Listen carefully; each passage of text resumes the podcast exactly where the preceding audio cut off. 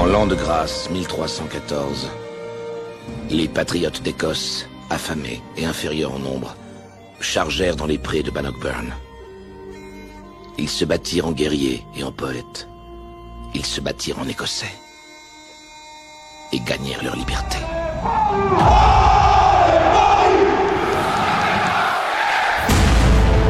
Voici venue l'heure de tirer l'épée ensemble.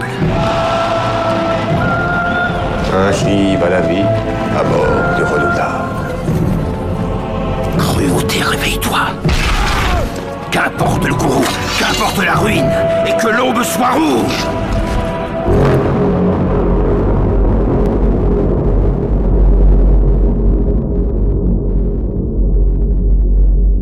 Existe-t-il encore des armées comme avant, des combats comme avant, des combats et des armées où chacun avait sa place Le paysan, le riche, le pauvre, le modeste, le bourgeois, le noble. C'est en me rendant dans un stade de foot que je me suis posé cette question.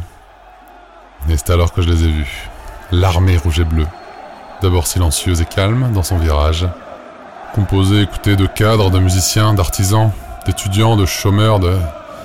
Que sais-je C'était un jour de semaine, alors chacun arrive au stade un peu comme il peut, et surtout chacun arrive au stade comme il est. Et puis j'ai entendu leur chant, j'ai vu leur danse, j'ai senti leur ferveur, et j'ai chanté avec eux.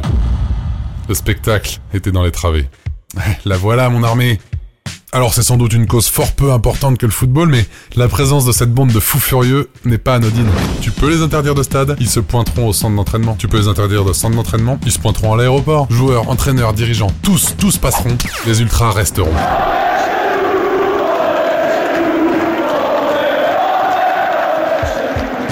Dans l'organisation libérale qui est une entreprise moderne, qui cherche par-dessus tout le profit, la présence d'une entité indépendante fidèle envers et contre tout à ses couleurs, étant engager son temps, son argent et son intégrité physique dans la victoire comme dans la défaite, est une donnée hautement improbable. Et c'est ça les ultras pour un club de foot. Une mort certaine Une faible chance de succès Mais qu'attendons-nous? Effectivement, ça peut sembler idiot de faire des milliers de kilomètres par saison, de dépenser un fric fou ou d'abandonner femmes et gosses pour encourager des millionnaires qui tapent dans un ballon. Mais cette ferveur, cette fierté, ce combat des couleurs n'a pas son égal, alors que c'est nécessaire aujourd'hui. Et ce combat, c'est aussi en permanence celui du peuple contre le profit exacerbé. Alors les ultras de France, ultras stéphanois, bordelais, lyonnais, toulousains, montpelliérains, bourgeois, lensois, et surtout les ultras du Paris Saint-Germain. Merci bordel, merci de vous bouger le cul pour nous, supporters et hommes qui voulons rêver. Moi, quand je vois un stade entier qui se lève et qui crie, enfin, je sais pas si vous imaginez 25 000 personnes, à 250 francs la place, qui- qui se dressent de joie, enfin,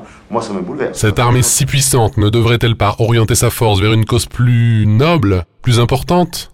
Peut-être, mais surtout, c'est à nous de constater d'une part que ce combat est sain, d'autre part que cette ferveur, cette constance dans le combat est possible. On peut nous aussi se battre corps et âme pour une cause qui n'a qu'elle-même à offrir. On peut nous aussi se battre pour un idéal qui ne nous rapportera peut-être rien que la satisfaction du combat. On peut se faire homme d'un absolu qui a de l'intérêt juste parce qu'il est. Et ça, ce sont les ultras, les supporters radicaux des clubs de foot qui nous le transmettent. Ils nous le transmettent en étant fidèles à un blason, en étant fidèles à des couleurs et en disant que les autres aillent au diable, parce qu'ainsi va la vie, à bord du redoutable.